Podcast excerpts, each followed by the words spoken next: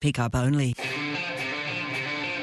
Whatever you do, whatever you wear, it's the Bourne Apparel pre-game show on CDFNL Live. Yeah, welcome back here to CDFNL Live on Nix FM. We are decked out by Bourne Apparel. They do the jumpers, Hick? I think they did. They did these T-shirts that we're wearing today. It's Indigenous game today. It's Birregurra versus Apollo Bay. A ripper of a day. It's what they like to say, day for it. Perfect cricket weather, do you reckon? Beautiful cricket weather. Yeah? Beautiful. Yeah. We've got a big guest here on the Bourne Apparel pre-game show. We like to introduce him as James Hughes' old man. Big Merv Hughes, number one ticket holder at Apollo Bay, mate. Welcome to Birri. Yeah, good to be here. Good to be here. So looking forward to the game. And you've been a ticket number one ticket holder for Apollo Bay for a couple of years now. Yeah, a couple of years, but COVID impacted. I haven't had the opportunity to see a game, so I thought before Sally Cannon takes me, I better get to see a game. So just on the way through to Hamilton, so driving from Melbourne and having a game at Birregurra just makes it easy to drop in and have a look. Yeah, and what's your first impressions of the Birregurra ground out here? Yeah, it's good ground. I haven't been here before. Yep. But... yeah, it's a little bit wet underfoot and that, but it's in good shape.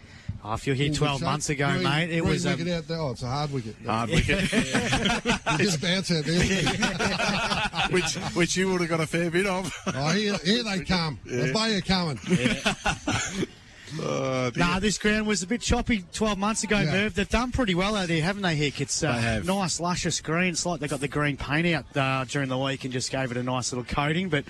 looks pretty good, mate. But, yeah, what got you to Apollo Bay being their number one ticket holder? Well, Dad was down there early 60s, so I was only a pup, and I did kindergarten at Apollo Bay, and Dad had, I think, 3 years down there involved with the cricket club, footy club, and when Sally came along and asked to be number one ticket holder, I was number one ticket holder for the cricket club for a couple of years. Yep. That was a while ago, and then when Sally asked me to be number one ticket holder, just jumped at the chance. Yeah. So just disappointed I haven't been down to see many games. So obviously last year with COVID and this year just been a bit busy with different things, do a lot of weekend work. So pretty hard to find time to get down here. So just looking forward to this game, a big game for both clubs. But hopefully the Bay boys will get over the line. These boys are going to throw a heap of cricket questions. I ban cricket on this show. So I'm going to ask... why would you ban cricket on this show? Thank you, Merv. We're a footy broadcaster. We love cricket. They know my thoughts on cricket. I don't mind it, but I just think any summer sport that you have to wear pants in is a no-no for me. But Merv... pants and long shirts, because you've got to be sun-smart these days. I think it'll be cool as well. So smart, mate. That's true. I've got a footy question, mate. Any football background in your history, mate? Played with old VFA, which is now the VFL. Yeah. Played down at Werribee. So had 96 games down there before the footy, before the cricket took over. As a 18, 19-year-old, got invited down to Geelong, but obviously that didn't last long. But Dad being a school teacher, Apollo Bay were up at Myrtleford, Violet Town, so wherever we played, we just played footy and cricket. Yep. And it was easy to do so. Yeah. And these days it's pretty hard with all the development squads and that now. So if you've got a kid that's good at cricket, they try and keep away from football, which is a bit of a tragedy. Zach Merritt style, isn't it? Zach Merritt was a very handy cricketer and had to make their choice to play at football. Few of them, isn't there? Jonathan Brown. Luke Hodge. Yeah. Luke Hodge was a great cricketer. And there's... conversely, there's a lot of guys that pick cricket over football. So Brad Hodge was a pretty good one. Damien Fleming, Tony Dottomade. Aaron Finch. Yeah, he was a great full forward at the Imps. Yeah, there's a lot of guys that stick or go to football, but with that, the guys that are better at cricket obviously stick with cricket.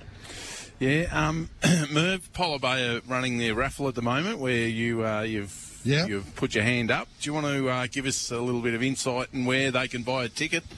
Online. Yeah. Online. See Sally, follow the Apollo Bay link. And even on the Facebook page, I reckon, it'll give you the links to it. So if you get online, there's a heap of prizes. So a game of golf down at Apollo Bay, so 9 holes. There's also a fishing charter. There's meals down at Apollo Bay and some accommodation. Up the road. Pisces. So around a golf with you, is that right? Yeah, and don't be threatened by my golf. Are you going to put a golf us? I'd rather golf than cricket. No, if you want to feel good about your golf, have a go to golf with me. Yeah. Oh, I'm a shocker. Yeah. And I'll be a pretty social day, so I think Sal's going to sort out some accommodation for me, so... not that we sort of encourage drinking, but if we can't do a bit of a hole, there'll be something wrong. I still reckon you ran down the wrong path, Merv. I reckon you could have done a bit of yoga with each other. You know, the stretching, warm-ups are out the window these days for me. In fact, the only time I do a warm-up now is when I turn the heater on in the car. Yeah. They're always overrated because you could pull them muscle or do something silly before you even started. What did start those stretching up in the boundary? It just took off, didn't it? Yeah. So basically just playing at the MCG. Playing at the MCG is superb, and there's only one thing better than being in the Australian side playing at the MCG, and that's being a Victorian in the Australian side. The support that we got there was fantastic. Yeah, we love Victorians. So it was just a pretty boring game, to be honest, and it was a rain delay. Yeah. And we were well on top and got the signal from skipper Allen Border to warm up, so started warming up, and there's a bit of a roar behind it. Every time I turned around, there's nothing happening. So I'm on that old, I played there before the screens were up. Yeah, so okay, yeah. Anything, but when you go all right in the game, obviously you watch the highlights that Channel 9 used to put on that night, so you go home and watch it. Didn't really get the enormity of it all until you saw the replay. They're the guys in Bay 13, they say you gravitate like for like. They're all feral, and I felt pretty comfortable there. So, Merv, as you said, we don't want to encourage drinking, so I want to put that out there now. But, of course, the famous trip before the 89 Ashes from Australia to London on the plane, Booney, you drank 52 cans. No, that's not right. How many did you drink? 53. And what are your memories of that? How many did you drink? Well, gee, you find this hard to believe, boys, but I was under a cloud with my weight. So we had a pre-season camp in Melbourne, and basically I got told that for every kilo I put on, I was going to get fined $1,000. Now, in this day and age, it's okay. Back then, when we were earning about 5K a year, that was a... I was drinking ice water and eating sullen leaves on the way over, so I was too scared to have a beer in case I put any weight on. What was your memories of Booney, and what was the state? We don't like to talk about this too much, but he's a bit rough. Okay. Yeah, he's a bit rough, but he walked off under his own steam, got through customs, got on the bus, and he had an outstanding series, didn't he? He did. All of you did. Fantastic. 4-0, mate. It was a great series. Yeah. Pete, you've got a few questions, mate? So, your acting career. I've got to bring it up. These blokes. It was one of my favourite shows, Fat Pizza. Bang, another goal with a bay. There it is. See the way I changed subject. Absolutely. Fat Pizza, my manager at the time just said, Ivan Milat, I'm not sure you should do this. Well, Eric Banner played Chopper, and he took his career to a I see where you're going. I played Ivan Milat, my career went nowhere. Probably, and I used to, like most kids back in the day, used to love sitting at home watching a bowl. Your hat trick. Talk us through your hat trick, mate. Yeah, well, it's a bit hard to talk through because people say, what was it like being on a hat trick? And now, a lot of people have got dim view of fast bowlers thinking that they're not all that intelligent. And when you tell people you didn't know you're on a hat trick, people sort of look at you a bit funny. And how do you, like, it's 3 weeks in three balls, how do you not know? But as it turned out, it was over three overs, so I got a wicket with the last ball of my second last over in the first innings. Then Tim May bowled and got a wicket. Then I got a wicket with the first ball of my next over, and that was the end of innings. So with Tim May taking a wicket, sort of got lost, and then a day and a half later, after Graham Wood made 126, Steve Wall made 96, we went out to bowl just after Jeff Lawson had been hit by Curtly Ambrose. So there was a fair bit of emotion happening. We went out on the ground, Gordon Greenidge out, first ball LBW, and everyone said, you want to see the biggest send-off ever in Test cricket, Google that. Everyone said we were pumped up because no one in the team had any idea how to hat trick. It was just that we got Gordon Greenidge out, split that partnership between Greenidge and Haynes, and we're only 56 runs behind. So we thought in our minds that we were still a chance to win the game, but we got beaten by 320 runs, so it really didn't matter. So, Merv, who was your biggest rivalry personally? Which wicket did you really love to get? Phil Tufnell's. Yeah. You got tough guy out. You knew that you were going to put your feet up for a couple of days. Our batting team against England was pretty good. No, I think in any sport you want to be judged by what you do against the best. And in the time that I played, the West Indies were the yardstick. They were a fantastic side. So Gordon Greenidge, Desmond Haynes, Richie Richardson, Richards, Gus Logie, Jeffrey Dujon, Carl Hoop was in there, and then their bowlers. So to do well, especially against that top four, you sort of have a look at that and hold that high. And probably Richie Richardson. That's one thing that people tell me. I got Richie Richardson out more times in Test cricket than any other player. The time I got him out, it was about, I think the cheapest we got him out for was about 99. So I got him out a lot, but he did get a lot of runs. They say a bunny. I say I used to get him out all the time, but geez, he whacked us around a bit. What about against the Poms, Merv? Did you show is it a love-hate relationship when you play the Poms? When obviously retired. It's a media build-up, isn't it? So you grow up with anyone that follows cricket, the Ashes, and as a young kid, I think the Ashes contest means more than anything else. And when you get into the Australian team, and even now, like, I can accept defeat from anyone, but not England.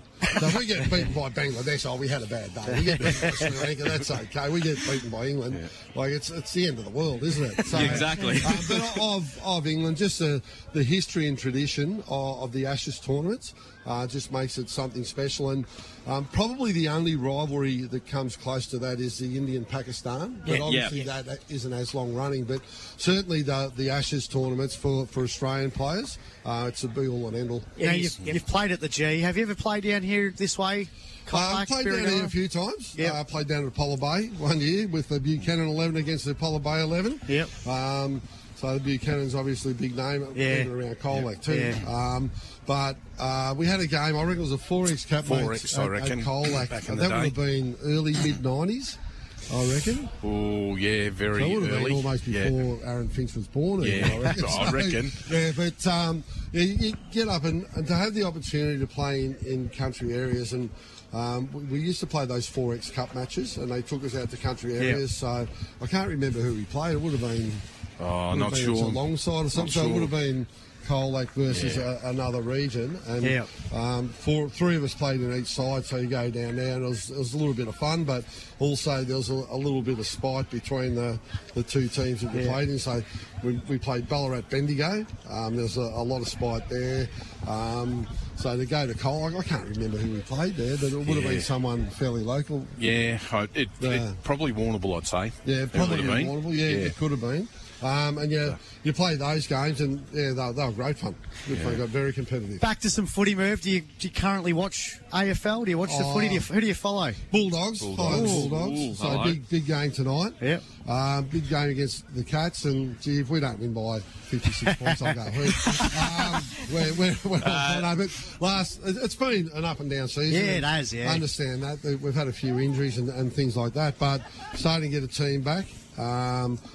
We've missed probably Tim English in the last couple of games, but he came back and did a really good job on Max Gawn, and Jamar Ugenhagel just had a game out last year. How good was his goal? A little bit of confidence. But when you've got blokes like Norton up the front with Josh Bruce, the two main defenders go to those two, so it gives him a little leeway. So if they take one of the main defenders off him, off one of the other two, put him on him, then they go berserk. But he had a game out, and hopefully he can go from strength to strength. And gee, I can't see us losing another game for the rest of the year. I love it. Merv, we've got to wrap things up, mate. Apollo Bay or Birregurra, who wins? Apollo Bay. It's going to be a tight one. Apollo Bay by 12 goals, I reckon. What about? Just the 12 goals. We declared them. Hey, what about it's a stupid question. I'm never going to say Birregurra. I'm never going to say it's place, am I? Or by a point either.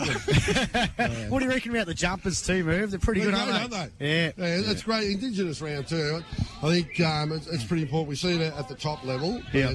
I reckon it's got to be done more around the place. I agree. Yeah, Merv, it's been a pleasure, mate. Absolute pleasure. Have a great day here at Birregurra, and a safe trip to Hamilton, and hopefully in the number 1 ticket holder next year at Apollo Bay. Hopefully I will. Cheers, guys. Thanks very much.